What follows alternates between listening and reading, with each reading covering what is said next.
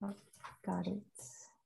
Hallo lieve luisteraars. Lulu maakt ondertussen alvast een foto. um, lieve luisteraars, hoi, mijn naam is Hanneke en vandaag interview ik Lulu van This is Glow. En Lulu is op dit moment 17 weken zwanger.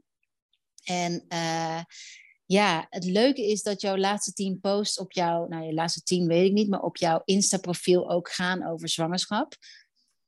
En, ja, uh, het lijkt wel alsof ik nergens anders meer over kan praten. Het neemt zo'n groot deel van mijn bewustzijn en leven in beslag. Ik ben gewoon zo enthousiast. Ja, Dan denk ik ook, oh, moet ik niet iets anders delen? Maar ja, ik wil er gewoon graag over delen ook. nee, ik denk dat dat juist hartstikke leuk is. En ik denk, ja, hoe bijzonder is het dat Weet je, toen ik voor de eerste keer zwanger was van Fits, tien jaar geleden, elf jaar geleden, was er nog zo weinig informatie. En hoe bijzonder dat we in slechts tien jaar zo'n shift in perspectief hebben richting zwanger zijn. En daar onder andere ben jij daar heel actief mee bezig.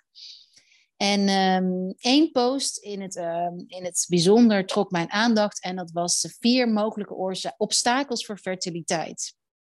Ja. Ja, ik denk dat we een, een, hele hoop obstakels uh, in, de, in onze moderne tijd um, onder ogen moeten komen als het aankomt op uh, fertiliteit, sowieso als we het hebben over women's health. Um, zullen we het straks vast ook nog meer over hebben.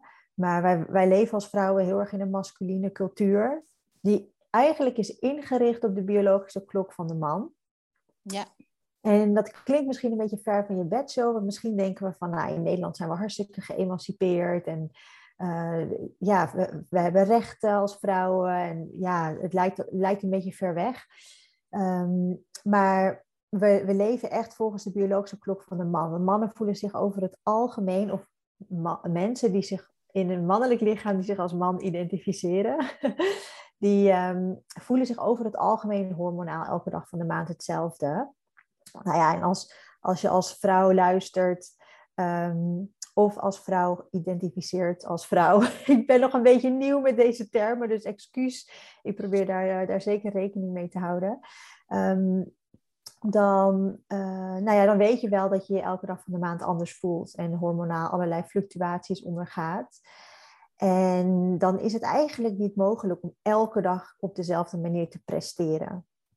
En ik denk dat dat ook een van de oorzaken is dat we hormonaal zo uit balans zijn. Omdat we heel erg ja, in die pitta-drive gaan, heel erg die masculine energie en cultuur overnemen. Om, ook om te presteren, hè, om mee te kunnen draaien, om te kunnen voldoen aan bepaalde eisen. En ik denk dat we daarmee heel erg tegen onze eigen natuur ingaan. En uh, onszelf veel voorbij lopen iets te veel in die ja, pitta-masculine cultuur gaan, waardoor we ja, vrouwen steeds meer burned out raken, hun, hun ojas, hun vitaliteit uh, depleted raakt. En ja, hormonaal ook hiermee uit balans gaan. Dus dat is sowieso één grote oorzaak. Um, maar ja, er zijn dus nog een paar andere. En dat komt uit het boek It Starts with the Egg van Rebecca Fett. En zij heeft het over. Um, nou ja, Ik zal al de boeken hieronder de, uh, in de link zetten, in de show notes. It starts with the egg. Ja. En zij heeft het dus over vier onverwachte um, redenen waarom het niet lukt om zwanger te worden. Nou, één daarvan is vitamine D tekort. Eén daarvan is hypothyroidism. Um, een daarvan is uh, celiac disease, hè, dus uh, glutenintolerantie. Wat dan, als je dat dan blijft eten, dan veroorzaakt dat continu ontstekingen in je darmen en in je bloed, waardoor ja, zwanger worden gewoon moeilijker gaat. En uh, deze ziekte uit zich op heel veel verschillende manieren. En soms duurt het wel vijf tot tien jaar voordat je erachter komt dat je het hebt. Dus um, ja, zeker een, een, tip om daar uh, eens achterna te gaan. En ja, de laatste is dus oral dental care. Ja. en uh, ja, dat zou je misschien niet verwachten. Maar um, ja, sinds enkele jaren hebben echt onderzoekers bewijs dat tandvleesaandoeningen het risico op zowel miskraam als vroeggeboorte verhogen. En dus de tijd die nodig is om zwanger te worden uh, verlengen. En volgens mij hebben zo'n 50% van, van de vrouwen uh, last van, uh, wat was het nou? Even kijken hoor. Nou, ik weet niet precies, maar echt wel heel veel vrouwen hebben last van tandvleesontstekingen of parodontitis. En ook met name tijdens de zwangerschap, hè, dan maken we meer uh, van het hormoon progesteron aan. En dat zorgt er eigenlijk voor dat, dat uh, onze baarmoeder ontspant, zodat we het babytje niet uh, ja, afstoten. Maar dat zorgt er ook voor dat alles in je lichaam ontspant. En daarom voelen vrouwen zich vaak ook heel erg ontspannen tijdens de zwangerschap. Um, dus ja, je, je darmen die raken ontspannen, dus je spijsvertering loopt wat trager. Um, maar dus ook je tandvlees wordt wat gevoeliger, waardoor je tijdens de zwangerschap dus ook sneller um, uh, ja, wat meer vatbaar, ja, vatbaarder ja. bent voor ontstekingen. Dus daarom zeg ik ook, ga lekker een extra keer naar de mondhygiënist en naar de tandarts. Um, zeker in het begin van je zwangerschap, zodat je dat in ieder geval in orde hebt en er gewoon lekker goed bijhouden. Met nou ja, poetsen, flossen, stoken en uh, de Ayurvedische oilpooling. Om uh, ook die, ja, die bacteriën in de mond te onttrekken. En tongschrapen. En tongschrapen, uiteraard. Hoe kon ik niet vergeten? Hoe kan je ja. die vergeten? Want, het is voor um, mij zo al vanzelfsprekend geworden dat ik die uh, soms over het hoofd zie. Ja, hoe. Um ik vind het wel interessant. Dus je noemt er vier: vitamine D tekort, traagwerkende schildklier, celiakie, tandvleesaandoeningen. En is er, um, hoe ik heel erg probeer te kijken, en ik denk jij ook, is of er een verband is. Dus heel vaak is een tandvleesaandoening, um, denk ik, een manifestatie van een onbalans. En gaat het boek daar ook op in? Of heb jij voor jezelf dat? Uh, ik denk dat dat zo leuk is voor de luisteraar die het niet weten. Lulu is ook um, geschoold in Ayurveda, onder andere. Je hebt inmiddels volgens mij echt ook heel veel aanvullende opleidingen gedaan. Ja. Daar gaan we het straks ook over hebben. Maar, um, en uh, Lulu noemde al een paar Ayurvedische termen, zoals Pitta, Ojas. Um, maar ik denk, het mooie is, of, of jij noemt het waarschijnlijk zo om het wat simpeler te houden, wat tastbaarder, denk ik. De Pitta en Ojas of de andere? Ja, de vier, de vier um, de vier oorzaken, de vier obstakels. Dat maakt het natuurlijk heel tastbaar voor, voor vrouwen die Ayurveda misschien nog een wat lastiger methode of zienswijze vinden. Maar, het uh, grappige is dus dat eigenlijk Ayurveda dingen zo kan versimpelen. En um, ja, ik heb dus voor mijn uh, research paper als afstudeerproject heb ik dit onderwerp ook gekozen, preconceptiefase. En vanuit dat, dus mijn eerste inzichten hierin waren dus de Ayurvedische kennis. En dan ben, probeer ik dat dus eigenlijk um, ja, te koppelen aan wat de westerse wetenschap erover zegt. En dan, en dan in de westerse wetenschap zijn er allemaal vrij nieuwe onderzoeken voor dingen die in de Ayurveda 6000 jaar geleden eigenlijk al zijn opgeschreven. Dus dat, dat vind ik zo bijzonder, want in Ayurveda zeggen we dat, we, dat het uh, het, het, verwekken van een baby kun je vergelijken als het planten van een boom. Ja. En daar heb je vier belangrijke factoren voor nodig. Dus dat zijn eigenlijk vier belangrijke factoren voor fertiliteit. En nou ja, één daarvan, de belangrijkste eigenlijk, is de, de bija. En dat is het zaadje. Ja. En dat is 50% uh, eh, de verantwoordelijkheid van de vrouw die, de ovum levert en 50% ook de verantwoordelijkheid van de man. En dat wordt zo ook vaak overzien, want de vrouw gaat zich meestal voorbereiden, niet altijd. In onze cultuur is dat ook vrij nieuw. In de Ayurveda, als je een kinderwens hebt, begint daar eigenlijk al de conceptie, het planten van het zaadje ook in je hart en het uitnodigen van de ziel. We zeggen ook dat het niet de ouders zijn die het besluit maken van, oh ja, ik, wij willen een kind en dus het gaat gebeuren. Het is het zieltje wat de ouders kiest en uiteindelijk uh, besluit om daar te landen. Heb jij dit ook zo ervaren? Ja, ja ik, ik, ik, heb het, ik, ik ben er heel lang bewust mee bezig geweest en ook echt al contact gemaakt met het zieltje en ook al lang, lang voor conceptie gevoeld. Uh, mijn partner was er nog niet klaar voor, maar het was voor mij een hele helende verbinding om te weten van oké, het was voor mij echt een gevoel van overgave en vertrouwen, wetende dat het zieltje er was uh, en dat het zou landen wanneer de tijd rijp was. En ik geloof ook heel erg dat als het zieltje echt wil komen, dat het ook alles in werking zal zetten om het mogelijk te maken. En dus ook eventueel ja, de, de ontmoeting uh, zal verzorgen die er nodig is. Of ja, bij mij was het ook, mijn partner was echt in, ja, niet ineens, maar ik denk wel dat het wat hoger werk was. Dat dat, dat zaadje bij hem ook is geland. En dat hij op een gegeven moment ook uh, voelde van, ja, ik ben er klaar voor. Dit zieltje wil ook door mij heen komen.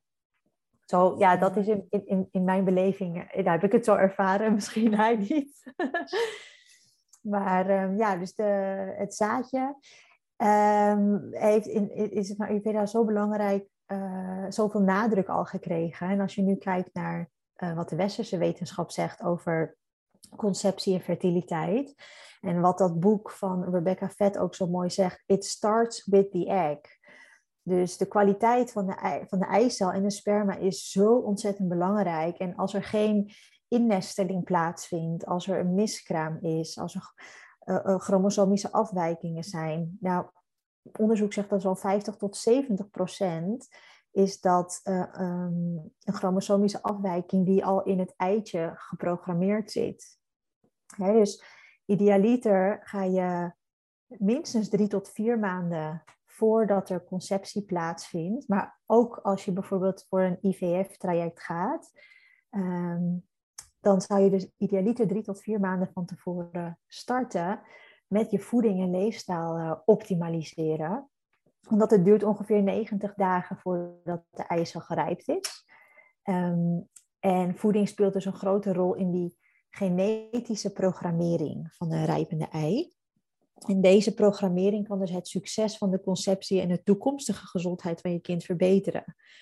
En voor de man geldt volgens mij 60 tot 75 dagen, als ik het goed heb, uh, voor de sperma ook om te rijpen. Dus ook een uitnodiging voor de man om op tijd te stoppen met roken, met drinken, goede gewoontes te adopteren en uh, vitamintjes te nemen. Rijk, gevarieerd, kleurrijk. Um, nou ja, in Ayurvedische termen sattvies, puur te eten. En um, ja. Uh, en ook te werken. Ja, en ik denk ook heel mooi te werken aan de verbinding met elkaar en de gedachtes al over, um, over ouderschap samen. En, uh... Ja, zeker. Ik heb ook een hele mooie quote van um, Suzanne Smit. En zij zegt ook heel mooi: Alles wat je voor en tijdens je zwangerschap opruimt, geef je niet door aan je kind. Het is een schakel. Emoties draag je over genetisch en energetisch. Hè. Dus trauma's kun je wel tot drie generaties uh, bij je dragen en doorgeven. Dus alles waar je jezelf van bevrijdt, vrij waar je je kind van. Dus ja, nou ja, we weten allemaal, bepaalde patronen uh, herken je misschien in jezelf. Dat je herkent, oh, dat heb ik echt van mijn moeder. En ik had nog zo gezegd dat ik niet als saai wilde worden. En dus als wij al bepaalde dingen oplossen voordat het kindje komt, dan, ja, dan vrijwaar je je kind daarvan. Dus je kan het op verschillende manieren doen. Je kunt met coaching werken, naar een therapeut gaan. Ehm, PRI vind ik een hele mooie methode om, uh, om oude patronen los te laten. Maar ook EMDR. Eh, en wat verder gezocht kun je bijvoorbeeld, nou ja, mijn vriend en ik hebben voor onze conceptie truffels uh, gedaan samen. Dat is een psychedeli psychedelica. Um, was ook een hele bijzondere ervaring. En er zijn ook dingen uitgekomen wat uh, ja, onverwachte patronen en, en, en, blokkades die, ja, waar we misschien niet zo makkelijk bij zouden zijn gekomen. Mooi dat je dit noemt. Truffel staat echt al drie of vier maanden hoog op mijn lijstje. En uh, ik denk dat ik toch maar eens na deze podcastopname actie ga ondernemen om een afspraak te maken. ja, ja. Ik, ik heb de eerste keer echt onder begeleiding gedaan. Um, en toen de tweede keer met mijn vriend, ja, toen wist ik mezelf gewoon heel erg goed te supporten. En hij had het ook al eerder gedaan. Maar het was een hele andere ervaring samen, ook met die, de intentie. Um, ja, bijzonder. Ik, ik, zou het zelf wel echt onder begeleiding doen. Uh, omdat je dan ook het meeste eruit kan halen. Ja. Oké, maar we waren bij het zaadje. Hadden we de twee al? Ja, nee, dan heb je inderdaad het zaadje. Dan de volgende, als je een, een, een boom wil planten, uh, dan heb je natuurlijk ook een rich soil nodig, hè, het land. Dus het, moet, het zaadje mag geplant worden in een gezonde omgeving, in een vruchtbare bodem. Dus dat, dat, is, dat staat dan eigenlijk gelijk aan het vrouwelijke voortplantingssysteem. Dus de baarmoeder, de eierstokken, het hele hormonale systeem. En de menstruatiecyclus is hier een goede indicator van. van uh, wij zeggen ook wel als je een gezonde menstruatiecyclus hebt, hè, dus, dus het is regelmatig, het is zo tussen de 21 en 35 dagen, um, je bloed is helder, rood. Als je het wast met koud water gaat het makkelijk uit je kleding, bevat niet veel klonten. Dat zijn allemaal signalen van een gezonde menstruatiecyclus. Je loopt niet krom van de pijn. Het is normaal dat je misschien wat minder energie hebt, maar ja, het is een, een hele leefbare cyclus. Het zijn allemaal signalen dat je hormonaal in balans bent en een, ook een teken van fertiliteit. Dus als je cyclus in balans is, is, het over het algemeen wel te zeggen dat, dat je ook vruchtbaar bent. Um, en dat, dat, dat is ook een teken dat de, de soil, de, ja, het land, ook um, en gezond is om het zaadje te planten. Dan de derde factor is uh, nou ja, timing. Ook in bepaalde seizoenen eh, floreren bepaalde zaadjes wel beter dan in andere seizoenen. Uh, dus ja, timing kun je bijvoorbeeld denken aan de tijd in de maand. Hè, rondom de ovulatie is natuurlijk de meest vruchtbare periode om te, te verwekken. Um, dan heb je in de Ayurveda kan je kijken naar de stand van de maan, de stand van de planeten. En ook in, in, in, de, in de leeftijd van de vrouw ze, heeft, nou eenmaal, hebben wij eenmaal uh, bepaalde jaren dat we meer vruchtbaar zijn dan anderen.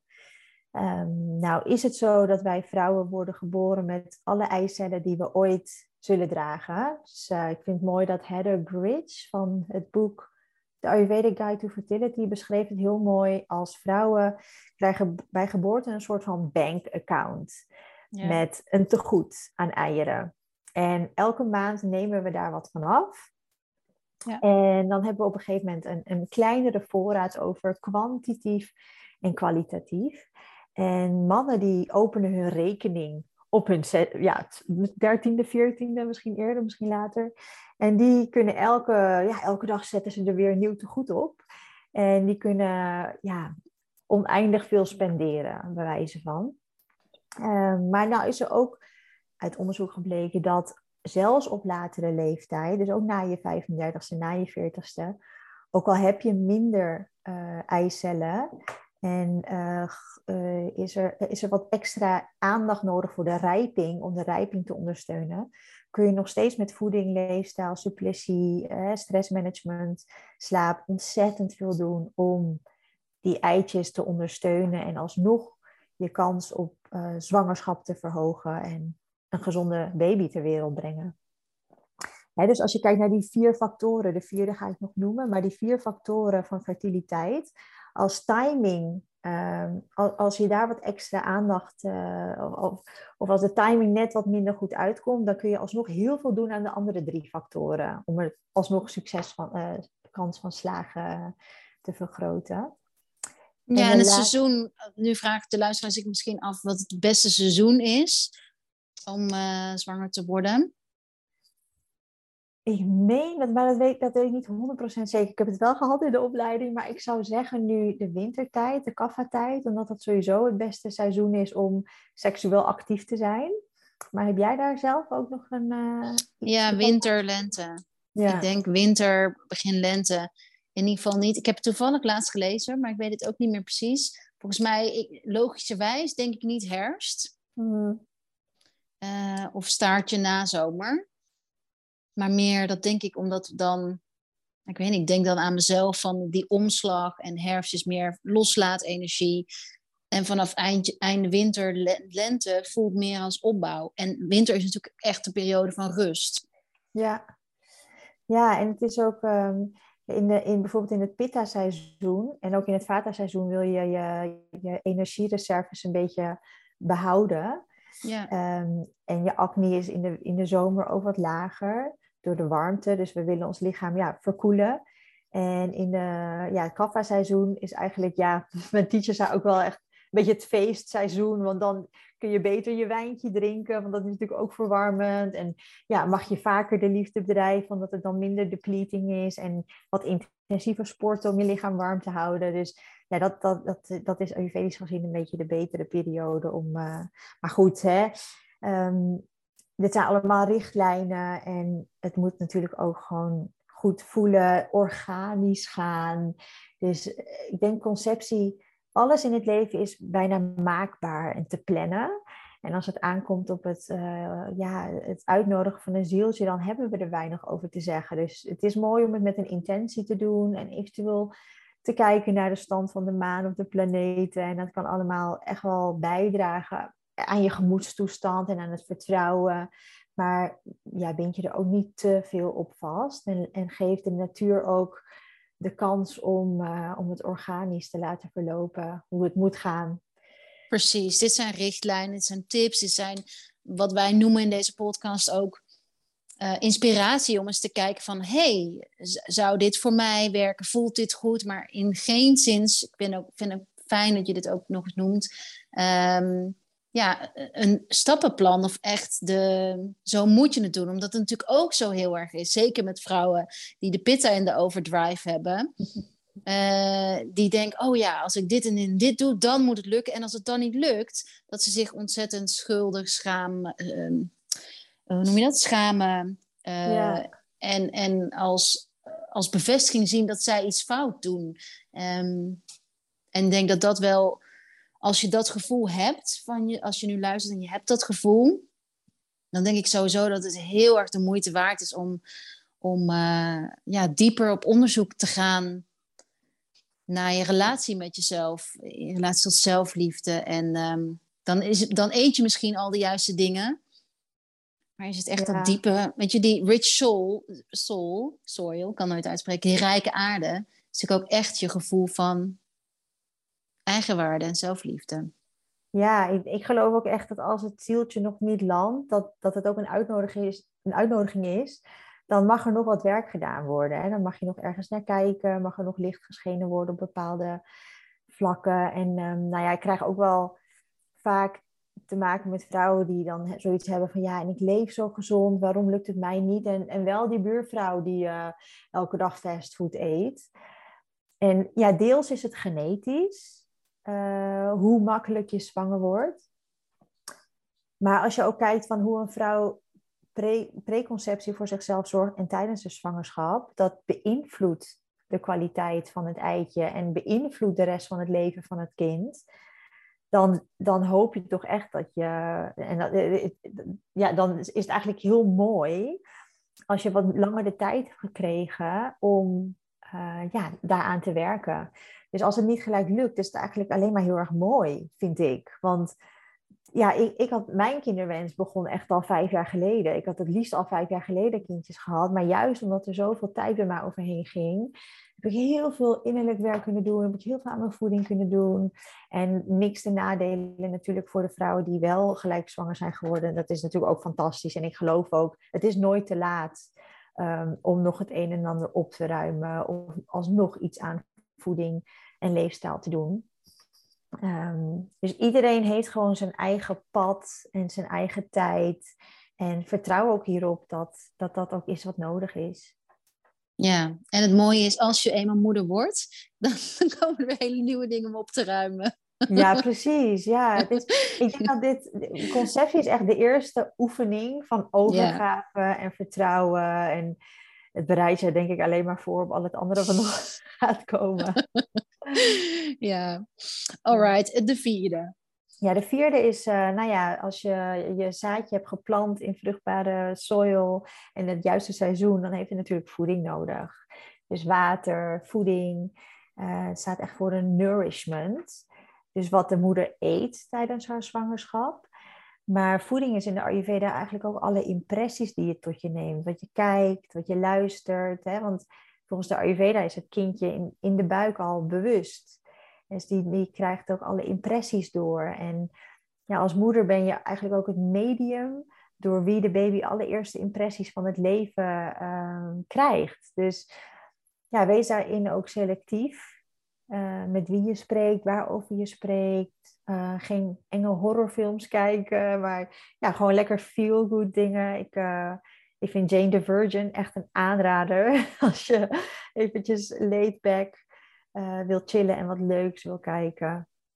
Um, en de baby kan ook al ruiken, hè? Ja, en horen. Dus ja, wat ik zelf ook fijn vind om mee te geven, om te doen, zijn bijvoorbeeld mantra's zingen.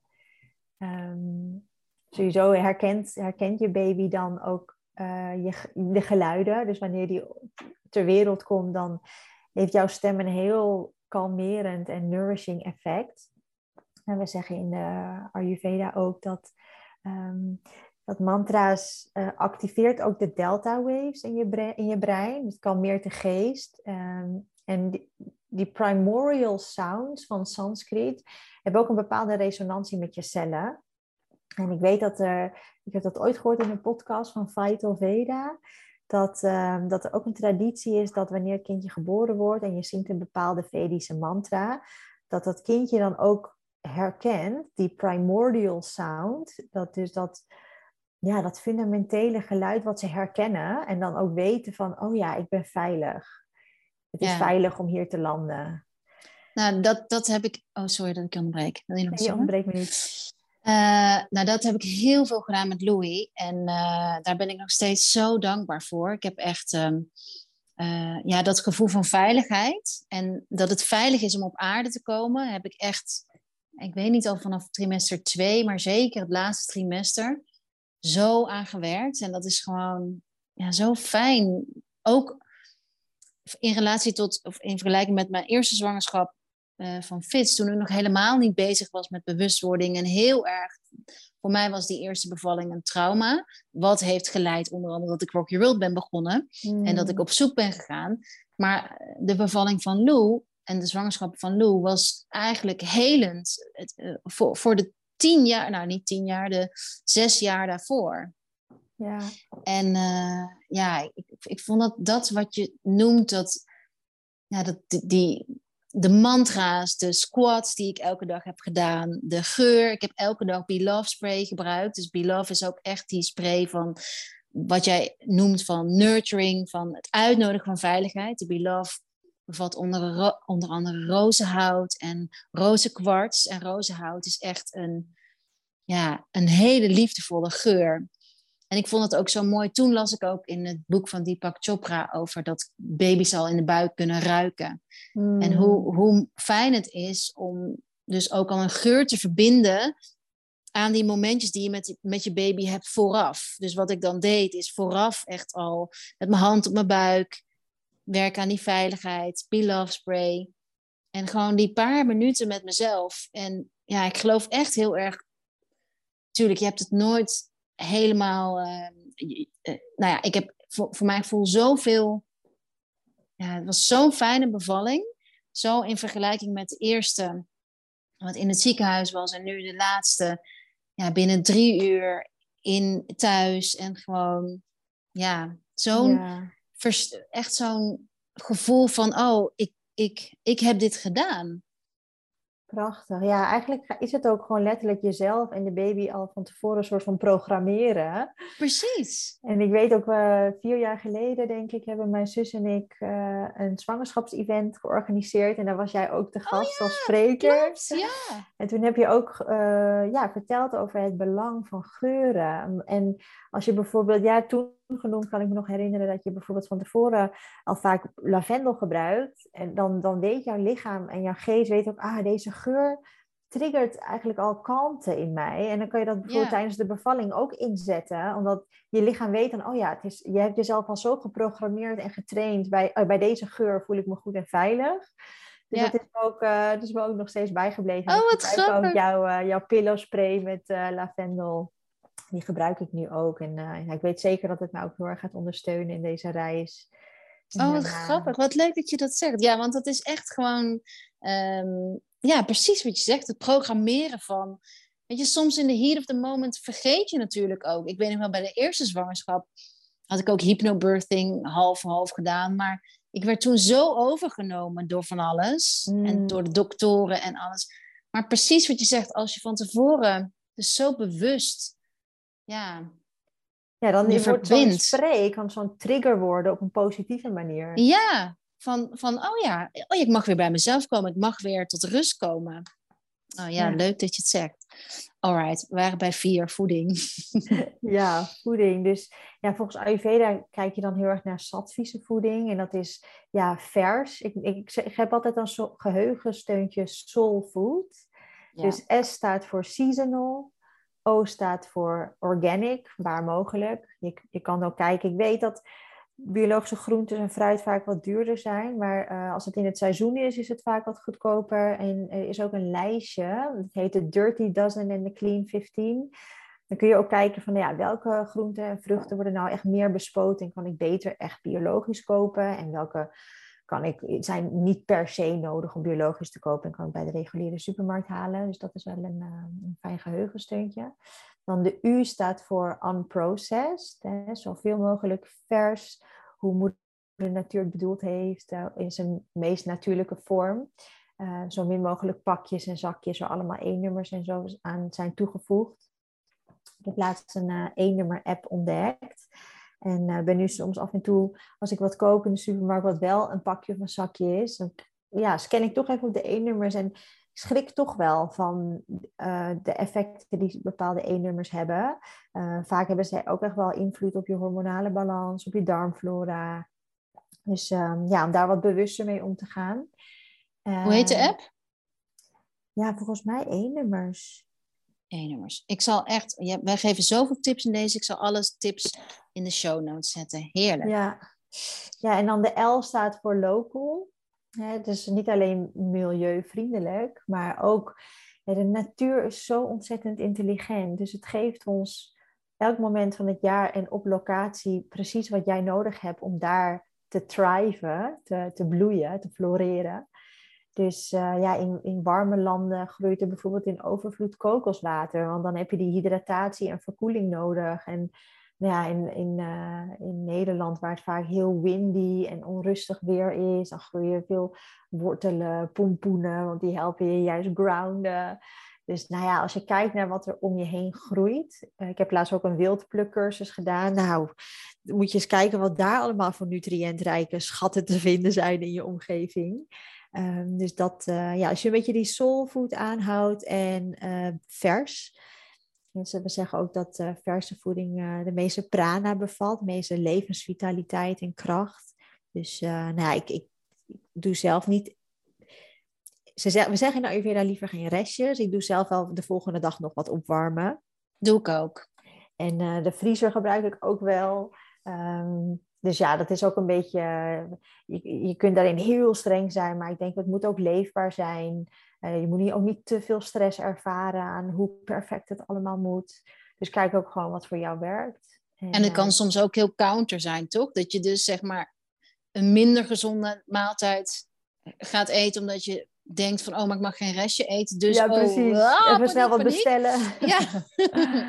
dus het moet inderdaad haalbaar zijn. Ja, ja dus dat is uh, wat betreft voeding. Um, Hadden we nog een vijfde of waren het de vier? Dat zijn de, de vier factoren van fertiliteit of de vier factoren om een gezonde baby uh, te planten volgens de Ayurveda.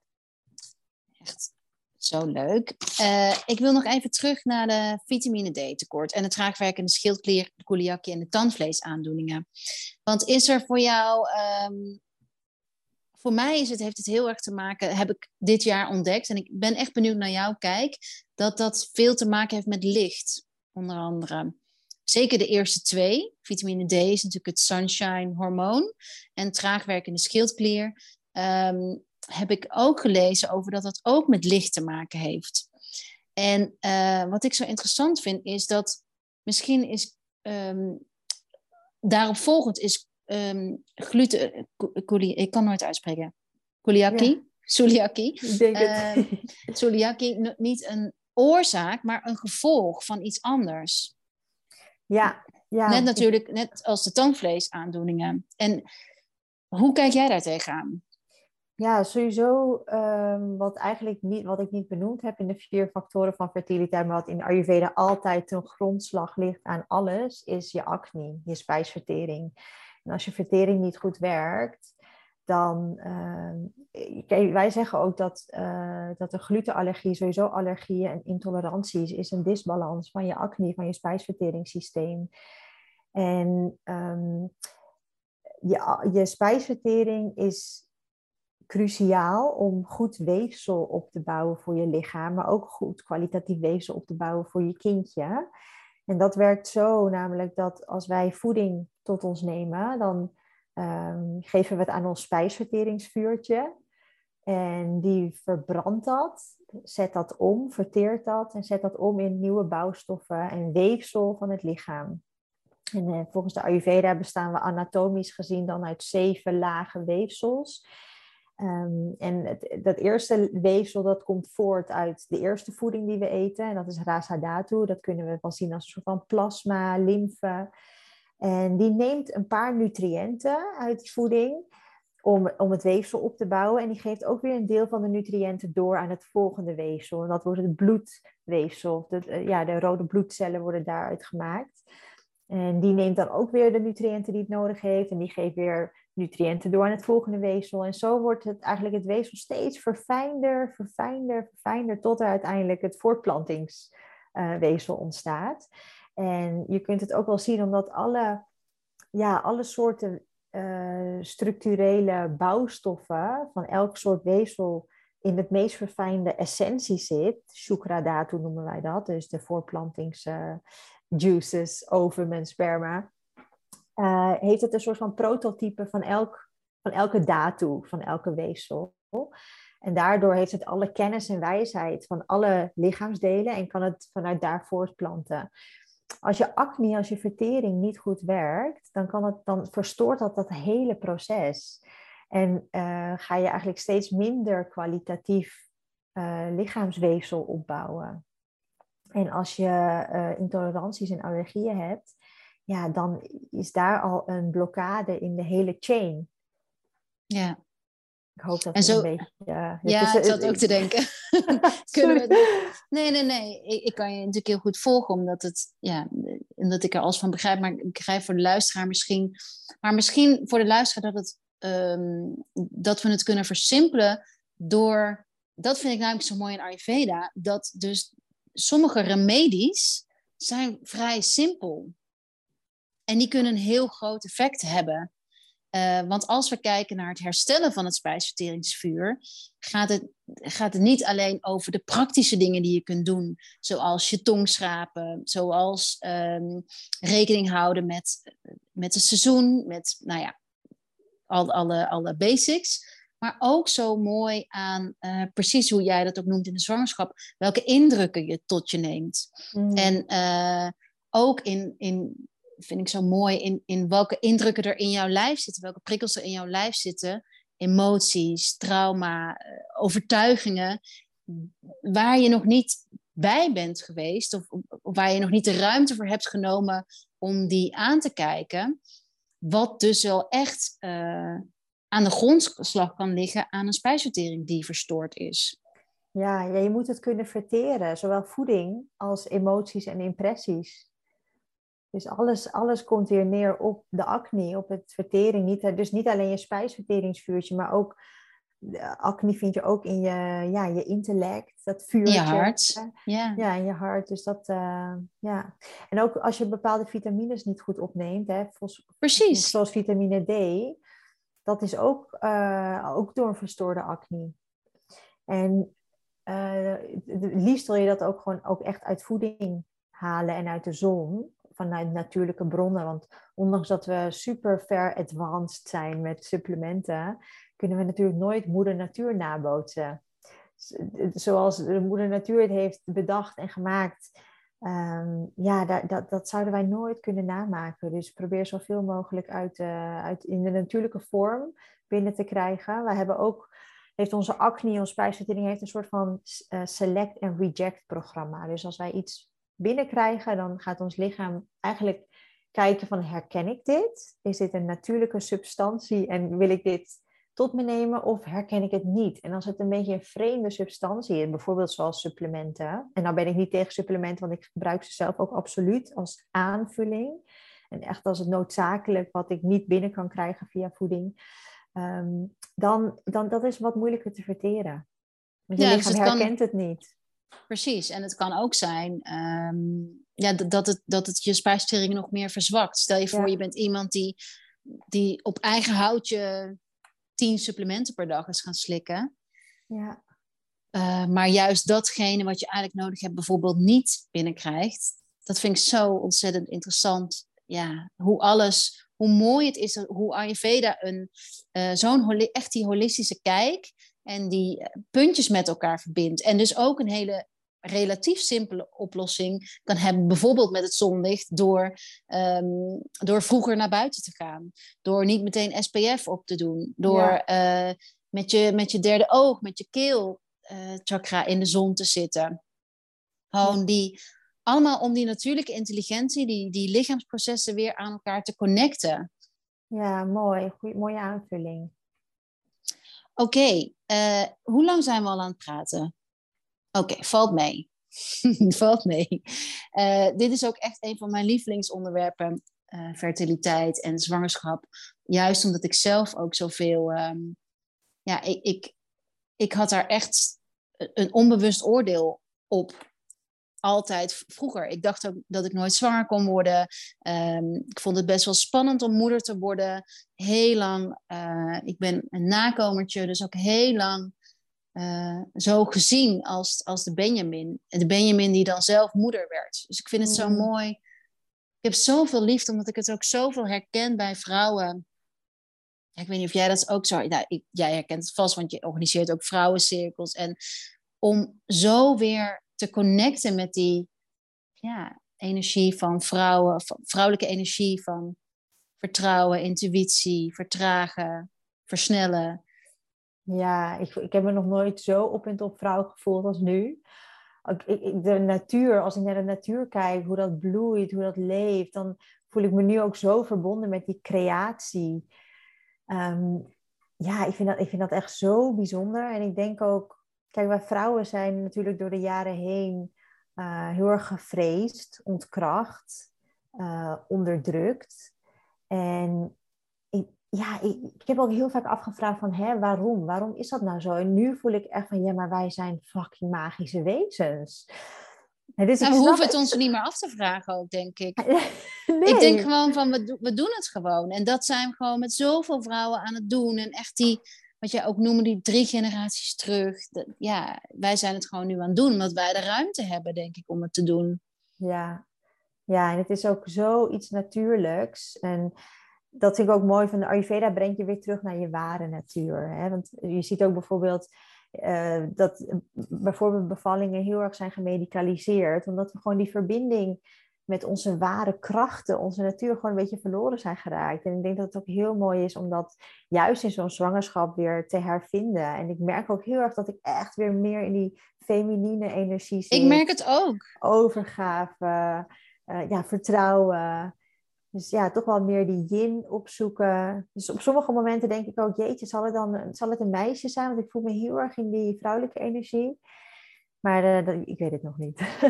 er zijn een paar factoren waaraan je het volgens Ayurveda dus zou kunnen voorspellen. Ja, en ook iets met je pinken, toch? Precies ja. met je pinken. ja, als je tussen je pink en je ringvinger dat soort van zwemvliesje uh, daar vasthoudt, dan kun je dus kijken als hij als die rechts, als je hem rechts de hartslag voelt, dan wordt het een jongetje. Want de rechterkant is de, ja, de masculine yang energie. En links, als je hem links voelt, wordt het een meisje. Je kunt dus ook voelen of het een tweeling wordt. Um, dit staat overigens niet in de geschriften, maar komt volgens mij uit Noord-India, uit de, daar de Ayurvedische cultuur. En in de geschriften staan bijvoorbeeld ook uh, de dag van conceptie, als het een even getal is vanaf de laatste Ja. dag van menstruatie, dan het een jongetje. Als het oneven wordt het een meisje. Dus uh, nou ja, op dit moment zeggen de voorspellingen een jongetje, maar ik ben benieuwd. het is zo grappig, want je kunt, het is, ja, het is zo rijk. En jij noemt ook de geschriften, um, want Ayurveda is, is echt overgegeven van generatie op generatie. Dus dat is wat Lulu bedoelt met de geschriften. Oké, okay. um, wat ik nog wil belichten. Ik heb even kort naar jouw astrologische geboortehoroscoop gekeken. Oh, heb je dat wel eens laten doen? Nee, dus ik ben heel benieuwd. Oké. Okay. Um, nou, jouw zon staat in Ram. Mm -hmm. Dat weet je natuurlijk. Jouw sterrenbeeld is Ram. Maar ik vond het zo grappig, want je bent 4-4-1988 geboren. En 4 is heel erg het getal van uh, self-care. En in astrologie is huis 4 het huis van de moeder. Ah, van familie, van thuis. Dus dat vond ik echt, echt van de moederenergie ook. Dat Wat vond ik, eh, vond ik heel mooi. Wat bijzonder, hartverwarmend. Dankjewel voor delen. Alsjeblieft. En ehm, je zon staat in huis drie. En daar moest ik ook heel erg om lachen. Want huis, zon, je zon vertelt over waar je potentieel ligt. Waar je het meeste straalt. En voor jou is dat in communicatie. In delen wat je weet. En dat doe je natuurlijk ook zo. Dus ik moest heel erg lachen toen ik ook de voorbereiding op deze podcast naar je re- reels aan het kijken was. En hoe je... Nou, je bent dat echt de laatste jaren ben je dat echt aan het ownen. Ik denk, ja, gewoon te vertrouwen op jouw stem en dat die waarde biedt. Ehm, ik denk dat je dat nu wel echt belichaamt en doet. Wat lief, Dat vond ik heel mooi. Ik moet toegeven dat ik het ondernemerschap vaak ook uitdagend vind. En eh, Ja. ja. dat podium pakken ja, blijft ook spannend. Ook omdat ik vaak eh, ja, niet de meest doorsnee uitingen heb. Ik heb me heel lang ingezet bijvoorbeeld voor veganisme en milieu. Dus ja, soms is het ook afwijkend van de normale ja, algemene gang van denken.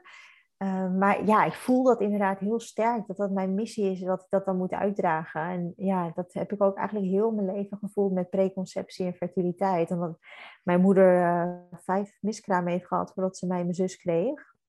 En er was in die tijd ook gewoon weinig informatie over. Ja, zij rookte toen bijvoorbeeld nog. Wist, dat wisten ze gewoon niet, dat dat nee. uh, invloed had. Dus toen, ja, dat is voor mij altijd heel erg aanwezig gebleven van ja, ik zou vrouwen dat leed willen, willen besparen. Dus ik denk ook wel dat dit ook, ook een onderdeel is van mijn, uh, van mijn missie. Zeker, mooi. En je maan staat in schorpioen en dat is het uh, teken van transformatie. En je maanteken sta, staat heel erg symbool voor hoe je voelt. En emoties zijn natuurlijk de richting aanwijzen hoe je ergens komt. Dus hoe je potentieel bereikt, uh, leer je door te voelen wat wel en niet bij jou past. Ja, en hoe, hoe jij voelt. En uh, die staat in huis 9 en dat is het huis van de philosopher, van de seeker, van degene die altijd wil blijven leren, ontdekken, nieuwsgierig is. Dus vond ik ook echt wel heel erg bij je passen. Ook als ja. ik nu, als ik je hoor hoe, hoe mooi en hoe duidelijk je het, je, je het kan vertellen en een vertaalslag ook kan maken. Uh, nou, ik, ik denk wel, ja, hoe, hoe Ayurveda hoeft niet ingewikkeld te zijn. En het is ja, echt die vertaalslag. Dat vind ik mooi. En de, hier moest ik ook heel erg om lachen. En ik ben benieuwd of je dit uh, herkent. Want ik moest heel erg denken aan een filmpje... wat je volgens mij begin 2022 of eind 2021 hebt geplaatst... over van uh, uh, hoe wil je je eieren... Had je zo'n reels gemaakt. als boodschap achter aan je vriend van fertilized. Daar moest ik zo om lachen. En toen bedacht ik me, toen ik dit aan het maken was van... Want jouw venusteken, dat is hoe je lief hebt, staat in tweeling. En dat is ook het teken van het uitpraten. En het heel erg via woorden je geliefd voelen. Dus ook via... Als, je vriend de tijd neemt voor je, om te luisteren naar jou. En uh, ja, ik weet niet, daar moest ik heel erg om lachen van. Omdat over het algemeen zijn veel mannen daar juist, vinden dat juist wat lastiger om, om ergens over te praten. Ja, mooi. Nou, daar herken ik mezelf ook heel erg in. Ook in de relatie en ook met betrekking tot dit onderwerp. Ja, ik wilde het al veel eerder, maar ik heb me ook nooit voor geschaamd of het weggestopt. Altijd bespreekbaar gelaten en gemaakt. En uh, ja, soms voelde ik me natuurlijk wel opgelaten en dacht ik, was ik wel bang van, ja, jaag ik hem dan niet weg? Maar ik denk dat het juist ook als je je herkent in deze situatie, als jij al wel eerder klaar bent dan je partner, echt blijven over praten. Met, hem, met je partner, met hem, haar, maar ook met mensen om je heen. Dat kan, het, ja, het is zo helend. Ja. Ik weet ook nog dat, uh, ja, wij, wij, wij hebben dus een natuurlijke vorm van anticonceptie gehad de, de hele periode. En ik heb ook wel eens uh, in, de, in de badkamer gestaan met sperma in mijn handen en, en, gedacht van, ja, maar wat als ik het nou gewoon nu bij mezelf inbreng? en, en, ik, heb dat ook uitgesproken naar hem. Van jeetje, ik stond daar in die badkamer en dacht, nou, ik ga het gewoon stiekem doen. En ja, ik schaamde me daar wel voor dat die gedachte in me opkwam. Maar ja, ik kan er ook niks aan doen. Dus in plaats van het af te wijzen, hebben we het bespreekbaar gemaakt om gelachen. En ja, dat ook weer kunnen afsluiten. Mooi. Nou, ik denk dat dat ook een mooi voorbeeld is um, van lichaamswerk. Van wat je ook vertelde, voorbereidende werk. Uh, van wat kom je tegen aan? Je, je, hebt nu heel snel een gevoel van schaamte en schuld los kunnen laten, omdat je het erover hebt gehad, dat je het bespreekbaar hebt gemaakt.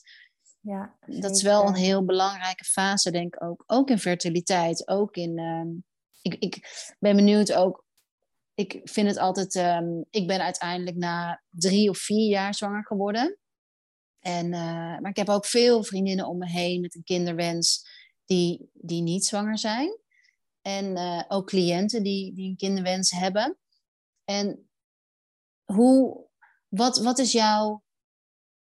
Wat ik soms merk bij mezelf van wat is nou de allerbeste compassie of liefde, de beste juist wat je kunt geven aan iemand die daarmee worstelt. Omdat volgens mij gaat het zo'n groot thema van uh, dat ze niet goed genoeg is of dat er iets mis met haar is. Wat is jouw ervaring daarmee?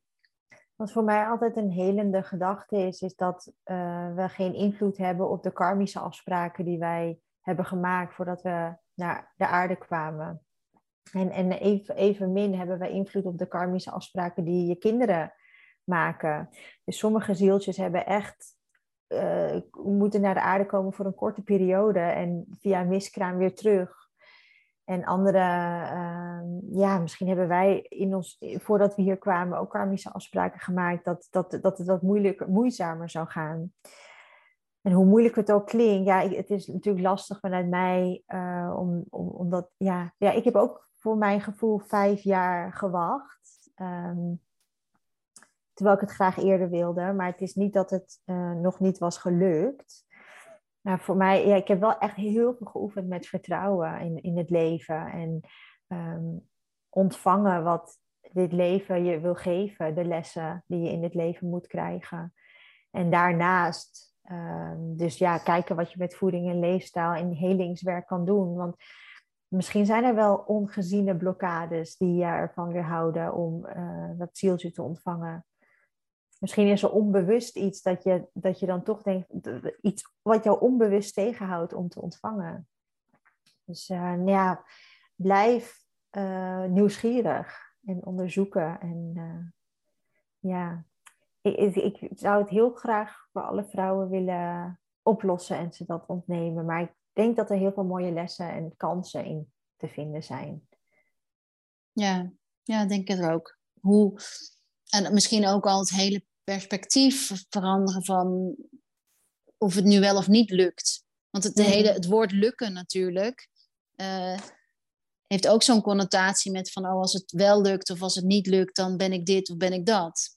Ja, ik heb zelf ook wel echt een paar keer nagedacht van hè, stel, ik, ik, ik had geen vooruitzicht op, uh, op kinderen. Mijn, ik wist niet wanneer mijn partner wel of niet zou willen. En ik wilde hem ook niet forceren. En ik dacht van ja, maar als het niet met hem is, dan ja, ik wil ook niet om het per se moeten of willen. Heb ik ook wel eens uh, nagedacht van ja, wat als, wat als het niet vervuld wordt, die kinderwens. Um, ik heb toen wel echt gedacht van ik hoop dat ik dan het vertrouwen heb in het leven en, en de acceptatie om dan dat te nemen zoals het is. Maar ja, dat is natuurlijk makkelijk praten nu. Ja, ja, ja dat, zo voelt het natuurlijk ook bij ons, denk ik, allebei. Van, uh, nou, vanuit onze kant, we willen er ook heel, kant heel graag zijn. En dan is er van misschien inderdaad van ja, voor, nu, voor ons is het nu makkelijk praten. Ik heb twee kinderen, jij bent zwanger.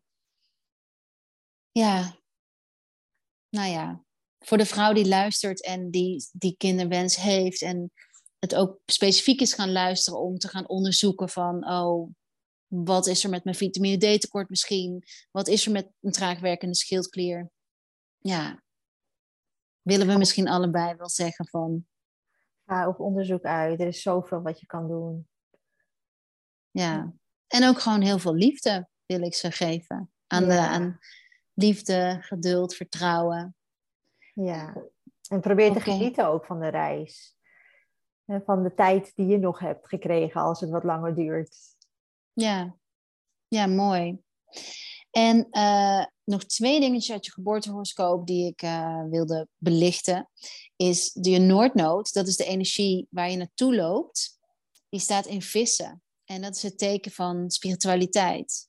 Vind ik al heel mooi. Spiritualiteit, dromen, uh, intuïtie, onderbewuste.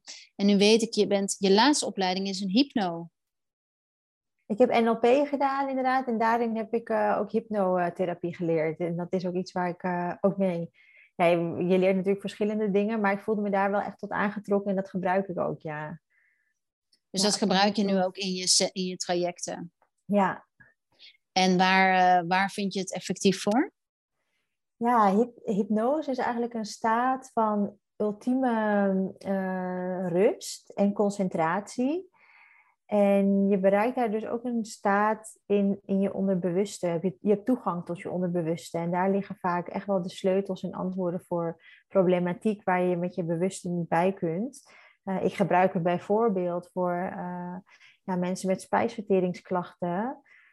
Um, daar kan je gewoon echt met je onder, onderbewust in zo'n hypnose, kun je daar mee gaan werken. En kun je die knopjes verstellen. en ik heb zelf ook langere tijd gestruggeld met IBS, irritable bowel syndroom. En ja, voedingswise klopte alles. Um, en toen ben ik hypnotherapie gaan doen. Uh, dat was via een app, Nerva. En volgens mij was het een zes weken programma. En ja, ik heb daar gewoon heel veel baat bij gehad. Dus ik heb zelf ook een uh, gratis hypnosessie, bied ik aan. Kun je downloaden via mijn uh, Instagram uh, bio. Um, en ik heb heel veel positieve reacties daarop gehad. Dat komt ook door die nervus vagus. Dat is een, een, belangrijke zenuw. Die loopt van je brein door allerlei belangrijke organen. Zoals je, je hart, je longen, je maag. En dat is de verbinding tussen lichaam en brein. Eh, tussen uh, darmen en brein. Je hebt misschien wel gemerkt als je bijvoorbeeld een keer heel erg nerveus bent voor een presentatie en je moet ineens naar het toilet. Of je bent heel erg gestrest en je gaat juist een paar dagen niet. Dat, uh, dat is die darm-brein connectie. En dat kun je dus in zo'n hypnose, in je onderbewuste, kun je dat dus gaan herprogrammeren. Waardoor je dus ja, kunt eigenlijk zo goed als kunt aansturen wat er in je darmen gebeurt. En dus bijvoorbeeld je acne, je spijsverteringsvuurtje, wat uh, of ja, kan aanwakkeren of juist wat zachter kan zetten. En dit in combinatie met uh, voeding, leefstijl, genoeg slaap, stressmanagement. Nou, dat, dat, ja, alles is een holistisch pakket. Dus ik zou niet bij één dingetje al je, je geld op één paard uh, wedden. Maar het, ja, het gezamenlijk aanpakken. En ik heb daar heel veel mooie resultaten in mogen zien. Mooi, ja ja, daar ben ik, kan ik het niet meer bij eens zijn. En de laatste die ik wilde noemen is Ascendant Steenbok. Ascendant is je motivatie. En uh, die komt bij jou heel veel voor. Er staat in heel veel aspecten. Steenbok is de representatie van de vaderfiguur. Hmm. Um, en van verantwoordelijkheid, serieus, uh, tijd. Is meer van die, die voelt van, oh ja, ik wil echt maatschappelijk iets bijdragen. En ik voel soms de, uh, ja, gewoon ja, dat, wel echt dat je, dat je mm, ja, je kunt je, mijn, mijn zonnesteenbok, dus ik herken heel erg dat je echt het gevoel hebt van, oh ja, ik, ik ga dit doen, want dan kan ik hele generaties vrouwen helpen. Herkenbaar. Jeetje, wat bijzonder. Ik, uh, ja, het is echt een beschrijving van mij. Ja, ik vond het ook heel leuk om te, om te lezen. Alright, uh, wat had ik nog? Ja, ik had nog één vraag, want jij gebruikt ook de journal, toch? Ja. Want de journal voor de vrouwen die luisteren, um, hoe zet jij de journal in?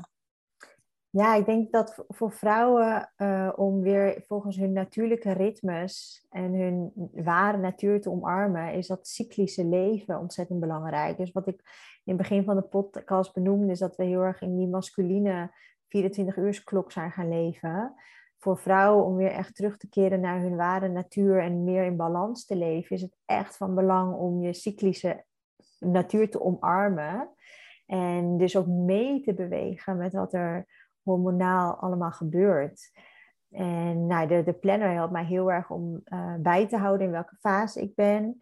En dan ook welke activiteiten juist wel of beter niet daarbij horen. Um, dat kan bijvoorbeeld heel erg helpen met um, je, je conceptie plannen. Dus wanneer ben ik het meest vruchtbaar. Maar het kan ook goed werken als anticonceptie. Dus door te tracken waar je bent in je cyclus, neem je echt de regie over je welzijn, over je fertiliteit, over je energiemanagement. Um, en dan begrijp je jezelf ook veel beter. Want als jij weet, oh, ik zit in mijn herfstfase, mijn hormoonlevels zijn laag, uh, Vata dosha gaat nu de overhand nemen, dus ik voel me wat meer ongegrond, wat, ik, de richting. Ik heb ook heel vaak dat ik, uh, dat ik eerder verdwaald raak.